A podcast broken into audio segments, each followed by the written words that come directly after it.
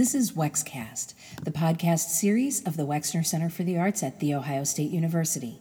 I'm Melissa Starker, PR and Content Manager for the Wex. Recently, we had the pleasure of visits from two filmmakers with prior connections to our film video studio program and strong creative ties to their respective hometowns. Guy Maddin is well known as a son of Winnipeg, Canada, even making a pseudo documentary about it, My Winnipeg, in 2007. Matt Porterfield is equally synonymous with Baltimore, having set his four feature films there, including Sollers Point, the new drama that brought Matt to the center on June 9th. Nonetheless, both filmmakers have recent work connected to a city that's not their own, and each of these projects has been seen at the Wex. Guy's visit on May 11th was prompted by the local premiere of The Green Fog, a found footage quote unquote remake of Alfred Hitchcock's Vertigo, commissioned by the San Francisco International Film Festival. You heard some of its soundtrack, performed by Kronos Quartet, a minute ago. And in addition to screening Sollers Point, throughout June in the Box, we're presenting Matt's first narrative short, Take What You Can Carry, a story of an American expatriate artist shot entirely in Berlin. Guy and Matt spoke with us during their visits about how location informs their work and how each adapted to a change of scenery. First up, director of film video Dave Filipi talks with Guy about the San Francisco centric The Green Fog. The Green Fog is not your first commission. You've had a couple of those in the past, and this film was com- was commissioned by uh, Noah Cowan and the San Francisco Film Festival. Mm-hmm. And can you talk a little bit about um, your experience with the city of San Francisco prior to this project? Did you have any perceptions, or maybe you'd spent quite a bit of time oh, there? Yeah, absolutely. Uh, first of all, I'll say right off the bat, I love getting commissions. Um, there's a sense during the uh, that I've always had living and working in Winnipeg. I'm 62 years old for my whole life that no one's really paying attention. So when I get an invitation from someone to make something, they're, they're offering money, and more importantly, they're suggesting that they have trust that you will in you to deliver something. It's really inspiring, and it makes me work re- harder than usual. I should be working hard all the time, but I just, but I'm just there's just one more person to please. I don't have to just please myself, I have to please the commissioning person, the entity. And um, Noah Cowan had commissioned me in the past when he was at TIFF in Toronto, when they were building their new Bell Lightbox. It was brand new. He commissioned me to make some installation loops that would haunt this brand new building and make it seem older. And he had been a distributor of mine for a short film even before that, many years ago. I can't even, maybe in the 1990s. So we've had a relationship, and he's always sort of keeps me in mind, possibly because he knows I work cheaply and, uh, and that I really throw myself into things. And so I was thrilled to get this commission because I had just started thinking this often happens to me. I had realized that time had suddenly had lost control of it, and that another year would go by, and I, I, wouldn't have a film on my filmography, and it would look bad years from now after my death. You know, what's going on here? He's not very ambitious. And so all of a sudden, I had something that I had to deliver within a couple months. This time, he knew that I worked with uh, Evan and Galen Johnson, the Brojos, my partners. Um, together, we formed the, uh, the, the filmmaking entity uh, or um, triumvirate. Yeah, that's right. Uh, known as Development Limited, the Winnipeg-based uh, film cooperative or whatever. It's not a cooperative, collaborative. Anyway, this was perfect because I've had um, an even longer term relationship with San Francisco Film Festival than I have had with the Wexner Center. Um, it was the, the, San Francisco International Film Festival under Peter Scarlet was the first one outside of Canada to have one of my movies. In 1989, they played Gimli Hospital, and that was the first time I'd been to the city of San Francisco. I flew in there. Winnipeg, my hometown, where I'd spent the first 33 years of my life, is billiard table flat. Mm-hmm. And just the cab ride from the airport, I was so terrified of the hills. I remember just thinking, I want to go home. I could I almost ask the cab driver to just turn around and take me back to the airport. I was really scared. But uh, the film played quickly, and the, all the nerves uh, went away. George Gund served drinks behind the bar at this, you know, at this traditional bar, and I got really drunk, and um, I I just felt so good that I survived the screening. And I can say this because I don't have that many shameful drinking moments. Uh, I can almost brag about it, but I actually passed out on a sidewalk in San Francisco on my first night there. I think that at a slope. a lot of people. Yeah, it was on like on a hill. Like I, I fell fell asleep on an incline. So it was not only the first day I'd spent on a hill, but I passed out on it. And with my pants slightly down a little bit, there's a little bit of my lower back was exposed or something. Yeah, and it know. started raining, and I started getting pelted on my backside with rain, and that woke me up. And uh, so that was the beginning of a love affair, a little kiss from that city by the bay. Um, and, I, and I've always kind of loved it. And I went to the Castro Theater uh, the next night to watch Peter Scarlet narrate um, uh, The Nibelungen, the Fritz Lang picture, and, and he had a great voice, and the, the giant organ vibrated. And it was, it was just my first time in San Francisco, so I it was just so full of just lively, crazy, like uh, just not Canadians, you know, just just hooting and hollering in the dark, Queens, and um, just cinephiles and neighborhood denizens, and I don't know, it was just so exciting to me. I thought silent films were things people endured. I liked them, but I thought, uh, but to see uh, a gigantic theater like that packed with people just like having a great time, and um, I don't know, I, I just kind of fell in love with the place, and I tried to get back there as often as possible with my films, and I'm always thrilled. And I've had a good time with every director since Peter Scarlet, and um, and and it's great that Noah ended up there. It's funny, travel.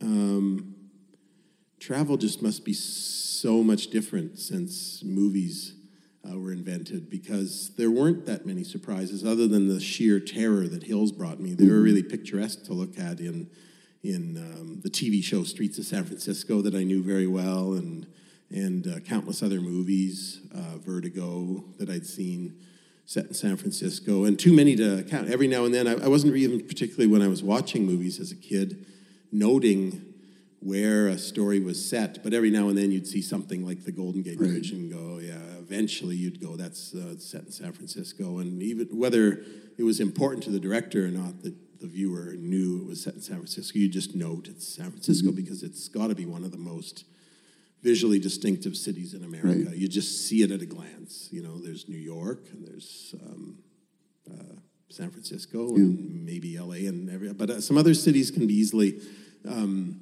played by other cities in movies. But San Francisco has got to be played by San Francisco. It's almost like two films to me. It's obviously this um, homage to San Francisco, and it's you know well known now that it's it's also your recutting or re- restaging or homage to to Vertigo as well. Um, and and you touched on a little bit, but it's it's remarkable how no matter where you are in the city, you always have this sense, you know, and it could be like the the, the cheapest, most cliche written television drama, or Yep. it can be the most picturesque, you know, Hollywood film. It's it benefits from this beautiful, um, iconic city, and I'm just wondering, like, as you were looking through the footage or working with the Joe Bros, um, you just maybe what what was coming through in the footage, like if if you started to see themes emerging, like filmmakers using Right. the city in similar ways. Yeah, I, when we got the commission, it, uh, Noah didn't say, I want you to organize it around the plot lines Right. of Vertigo. He said, just um, the commission was make a 40 minute, it ended up being just slightly over 60 minutes, make a 40 minute tribute to San Francisco at the cinema, you know. Um, uh, and Kronos Quartet will play to it on closing night.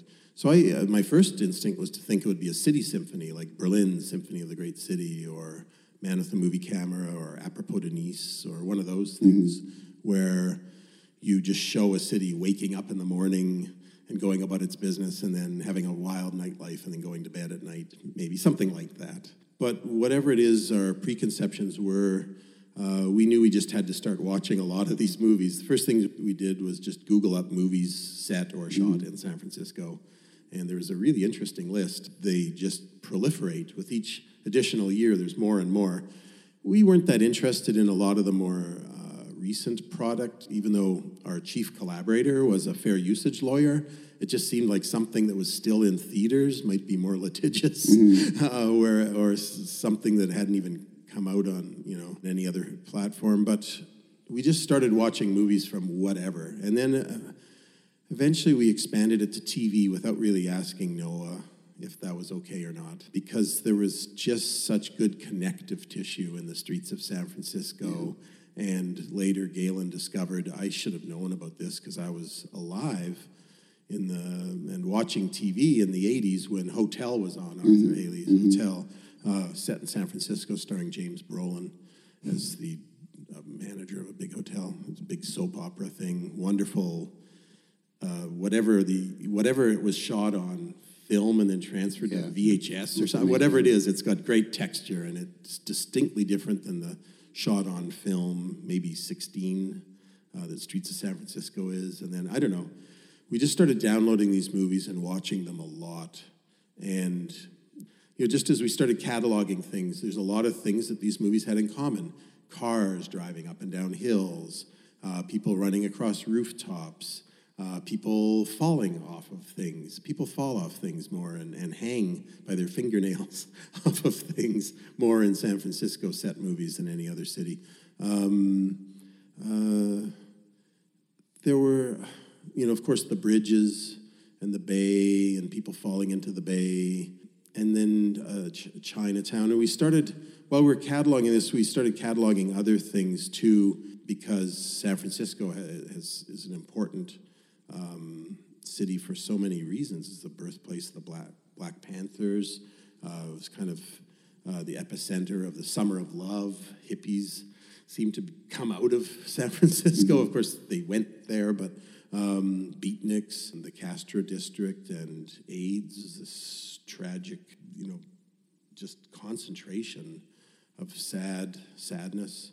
Um, and before that, a- an unbelievable uh, liberal happiness, you know. And there's just so much going on there. The earthquake, streetcars, they're famous, uh, the hills. And so we started to catalog these things. We even started to catalog the number of places, just the, at the, the time code, at which point a character in a San Francisco set movie mentioned another city, mentioned Tokyo or New York or Baltimore or Winnipeg even.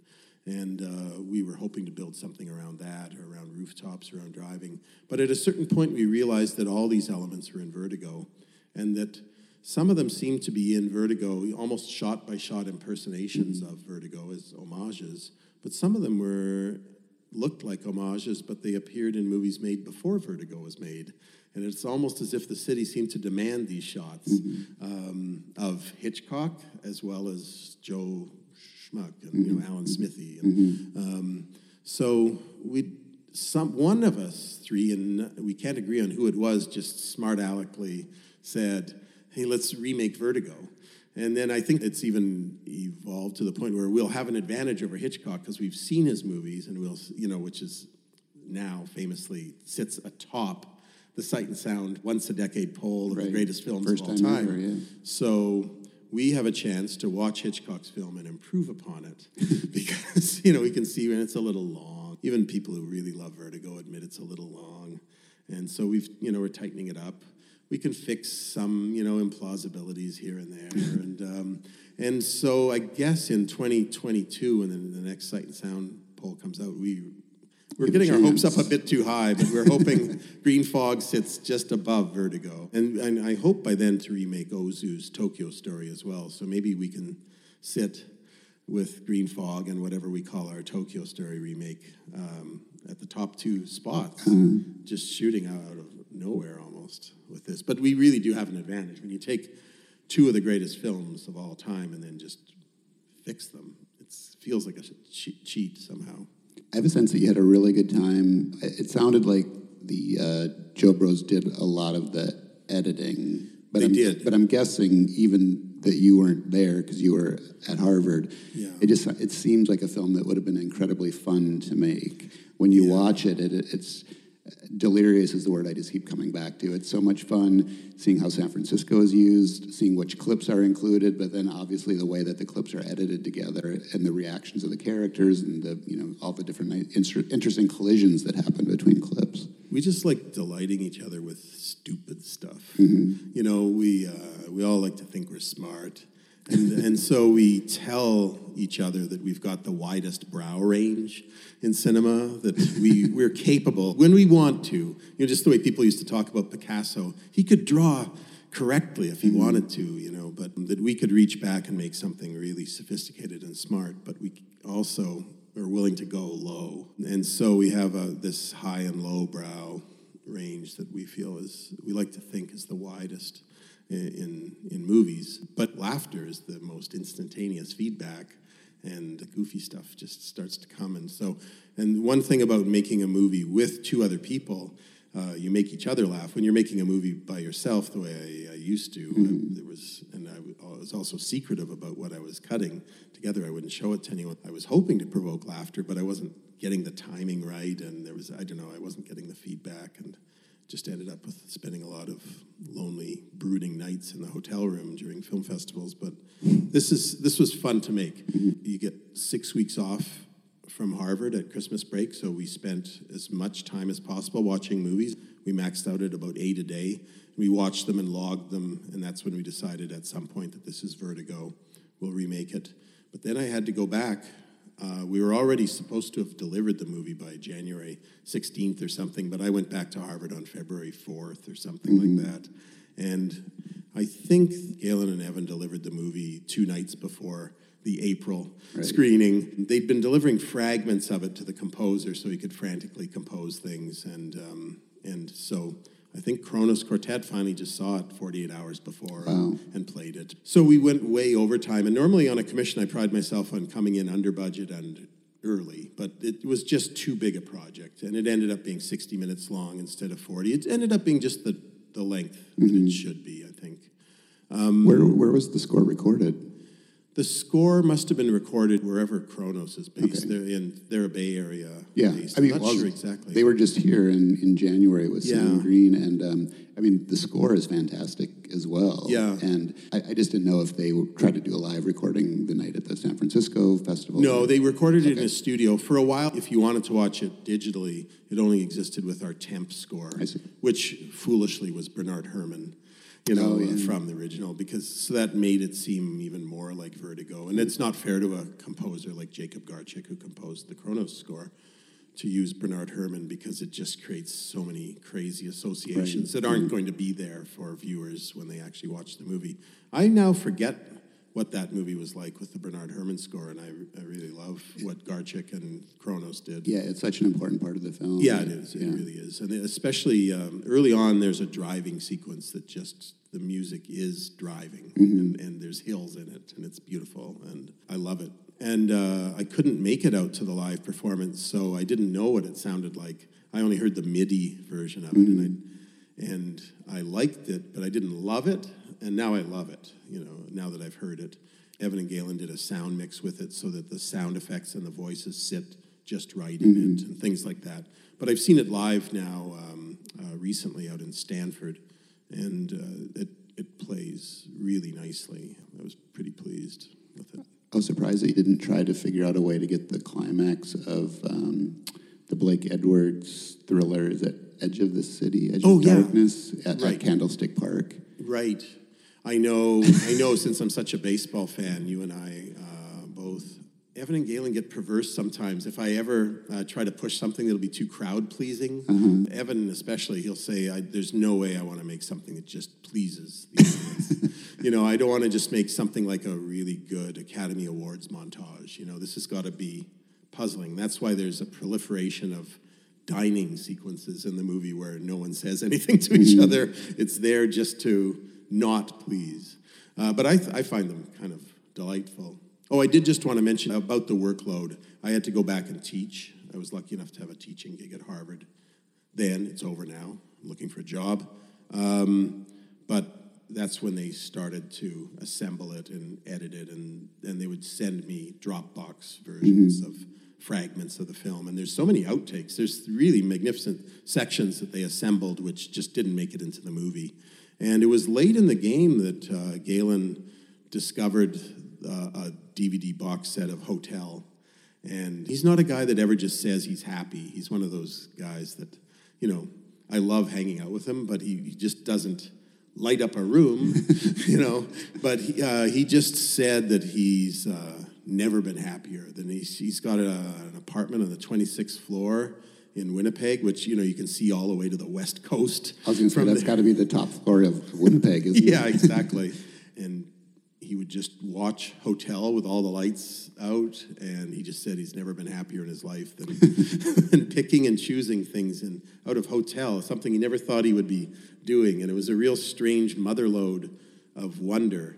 To when you're a found footage uh, scavenger, when you're looking specifically to remake a Vertigo, Right. and you find something that that can stand in either exactly or euphemistically for a scene. It's a real thrill, and you may find it in a in a you know season three, episode seven of some forgotten TV show, or you may find it in an underground film or a mm-hmm. B movie or a big budget thing that you forgot. I always thought there would be a shot of Whoopi Goldberg from Sister Act opening the door in a church tower and scaring um, scaring Jimmy Stewart into dropping Kim Novak off the tower. So I begged um, the boys to look for that shot, but the closest they could come was um, another nun opening a door. so much of your career is either about film history or kind of alludes to film history or or swims around in this maybe film history that never existed and then here's a film where it's literally kind of stitched together from film and television history and um, did that give you any special satisfaction having been so preoccupied with film history and all of your work you know over the years Yeah, it did. And, and I guess after decades of making films from scratch that kind of evoked or flat out imitated old timey movies, it was really a pleasure to work with someone else's footage and assemble it together. And I've done a lot of thinking over the years. I no longer edit my own movies. Um, the boys edited this one. My friend John Gurdebeke has been editing for me since 2002, Cowards Bend the Knee. Since um, these people do exactly what I'd like to do, but way better, um, I feel I'm still sort of in there, and they, you know, and I give my feedback now and then, but have become kind of more of a, a coach or even a play-by-play announcer of edits uh, while they're happening, and more of an analyst, a color guy in the booth. and I and I've really become a fan of the Kuleshov effect, uh, that thing where a shot. Uh, shot's meaning changes radically depending on its context. So here you have uh, previous projects with the Brojos, where um, the Forbidden Room and this this online interactive seances, which recombined fragments of lost movie remakes that we did, which is just one big bag of variables dropped like a bag of ball bearings on the floor, and they're just scattering all over the place and recombining themselves in little narrative clusters. I was pretty excited to s- just see what what you could do that you could make a vertigo out of all these unbelievably heterogeneous source footage, scenes, shots, things, lurid plots, classy plot. I don't know. It's um, it was really exciting to, to to see those collisions between decades. A shot from the '90s colliding with a shot from the '30s. Uh, the next one up from the 70s. Various emulsions and digital textures. Because audio is still an element, even though Kronos played over top, there is still a sound mix. We allowed little sound cues from Quinn Martin Productions Right. to come through from McMillan and Wife, and just little dramatic go to commercial end music cues. I don't know, just hearing all that stuff colliding up against each other and combining. Plus, there's this pleasure of just recognizing actors uh, from the an- relative anonymity of television's Right. past. Right. There's, I think, John Saxon is in the movie from like five different decades. and, you know, he could easily be. I don't know. I love that. I like. I feel like I've worked with John Saxon now. and older actors who are long since past their prime Yeah. and you know kind of um, finishing their career in television after being in the movies. Right. Yeah, that's really strange. Uh, Hotel had um, a rising young Alec Baldwin or Sarah Jessica Parker, but it also had you know Howard Duff uh, toward the end of his life. It was. It's just such a strange melange. So if you even haven't seen Vertigo, it's it's kind of a delight. I think. I, th- I think I, I actually say that as a fan of watching it because the boys assembled it. Um, the and and you can feel it in the room uh, when you're watching it. It feels okay. It, it is delightful. I mean, if you love movies, if people love your movies, I mean, it's it's delightful. You know, thanks, Dave. That was Wex Film Video Director Dave Filipi talking with Guy Maddin. Next up, Associate Film Video Curator Chris Stults kicks off a conversation with Matt Porterfield about the circumstances and inspiration behind Take What You Can Carry and its Berlin based production. We'd like to thank both filmmakers for talking with us, and also thanks to you for listening. Maybe we can just start by you saying how you came to make a, a film in Berlin. Sure. Uh, thanks, Chris. Um, I had been to the Berlinale, or the you know international festival, film festival there, uh, a couple years running, um, with two of my films, and then just as a as a festival guest, and made friends with a number of uh, producers and filmmakers. Uh, one woman in particular, um, named Susanna Karali, who had the idea that we might collaborate on something together, and it became a conversation between her and I and a cinematographer named Jenny Lou Ziegel. The idea being that if I could just get myself to, to Berlin one summer, we would make a film together. And that's, that's what we did. Um, thankfully, we had some support from Wexner, the Harvard Film Archive, and, uh, and that gave us the, the, the financing we needed. Um, it's a small film, uh, fairly simple. We got a lot of in-kind services, particularly in post. But it was a, it was a great adventure for, for me to try to make a city or a film in a city that I don't know as intimately as Baltimore. So many of your Baltimore films are even named after the neighborhoods where they take place, and so, you know, even micro local in a way. And Berlin, I don't know how much time you'd spent there in advance of this, but it's clearly also just stylistically, it's so much more of a somewhat improvised abstract film, which I imagine comes from some of these issues. Mm-hmm. Just what uh, what you tried to do to avoid um, just a lot of the cliched ideas you might have about a novice in Berlin mm-hmm. and what they would gravitate towards. Mm-hmm. Yeah, I mean, on the one hand, I wanted to be true to the the fact that that you know I am an outsider or a tourist. Um, so uh, I wrote a, a, role for a, for a character for an American or North American um, artist who's living in Berlin. That felt like the, the honest sort of uh, way to access the city. Uh, but I had two great guides in, in, Susanna and Jenny. They were really careful and protective, you know, and, and, and thoughtful um, when it came to questions of representation and what, in fact, we would depict. So in the end, the film it's a film of largely interiors. we don't see the, big sort of iconic spaces that we, we think of when we think of Berlin. Um, we do end on a park. Um, but uh, I like that. I like the intimacy and the scale of the piece, um, and the fact that it examines domestic spaces, spaces that the characters occupy. Um, one, of course, is a performance space, um, but that each each section has a very specific location tied to it, and that's a bit how I work in Baltimore too. It's you know I'm, inspired by space and interested in what it tells us about the characters that occupy it. Well, and just thinking of cinema right now in Berlin, there's so many interesting things happening with the Berlin New School. And your work in, in some explicit ways is in dialogue with that through casting or mm-hmm. whatever. But I, I, wonder how much that informed your approach or, or strategies you wanted to think through or how how much in the foreground or background of your mind that was. I feel a real affinity for some of the filmmakers of the Berlin School. Angela Schanelek, who appears in Take What You Can Carry, Thomas Arslan in particular.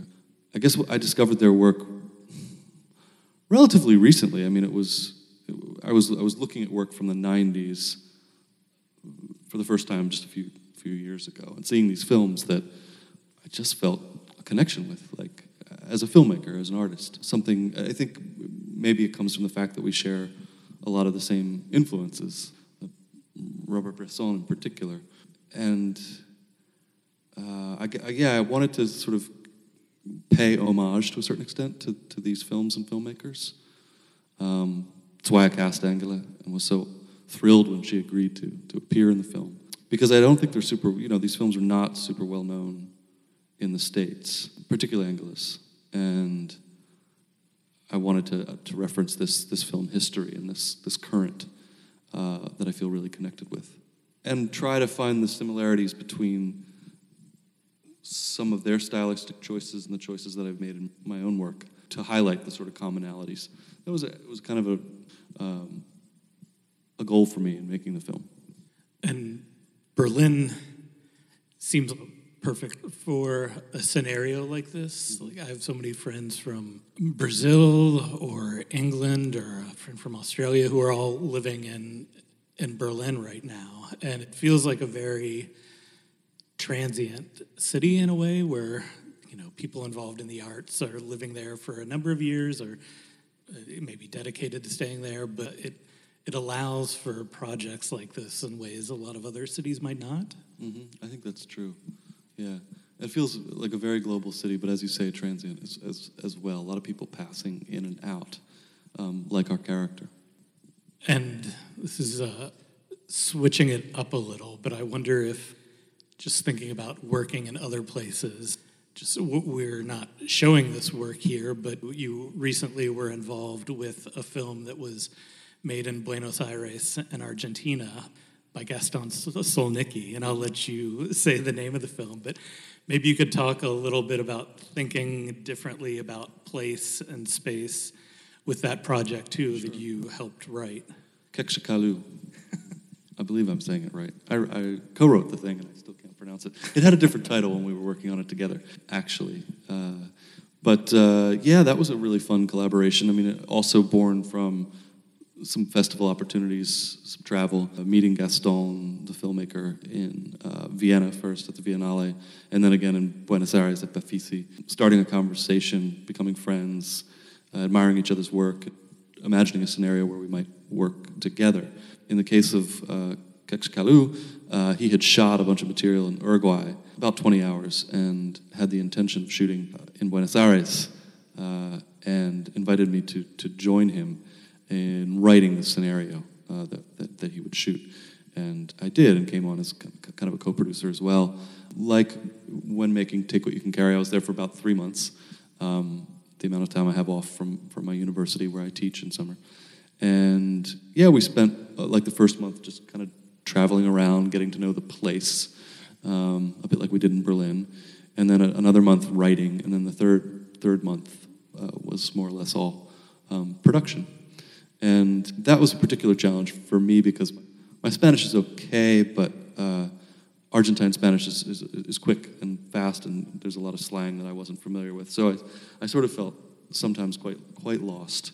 But on the other hand, Gaston and I have sort of there's a there are visual aesthetic commonalities in our work. Uh, I think we we we have some of the same influences too, and uh, and I, I felt that we were able to to sort of collaborate in a real way on creating the image. And so, just I don't know, in terms of your artistic nourishment. Is this something you, you feel increasingly interested in, moving beyond a place you know so deeply and intimately, and exploring other possibilities for place and stories? Yeah, it's something I want to continue to try and do um, if I'm able. I mean, there are other stories that I'd like to tell in Baltimore, but uh, I mean, I have a screenplay that I wrote for Baltimore back in you know, Metal Gods back in like 2000, 2011 uh, that I'm now thinking about shooting in Tijuana, Mexico. I have a project coming up in, in France that uh, I wrote with uh, two collaborators, uh, Jordan Mintzer, a longtime producer of mine, and, and Thomas Chatterton Williams. And uh, yeah, it's, it's something that would, would shoot entirely in Europe. So yeah, I don't know. There's something I've learned through festival travel to the places that, that cinema has taken me. That cinema is kind of like a nation in and of itself, and and uh, there are these, I think, lines of connection that we share um, as filmmakers from all over the world. So I, I'm I'm interested in those opportunities to collaborate with with other filmmakers and work in other cities. I love that concept of of cinema as a nation unto itself, and just being you know, a wanderer through that nation as, as a viewer or as a maker. And uh, yeah, that's a lovely concept to end on. So thanks so much for taking the time to, to talk with us about this. Oh, my pleasure. Thank you, Chris.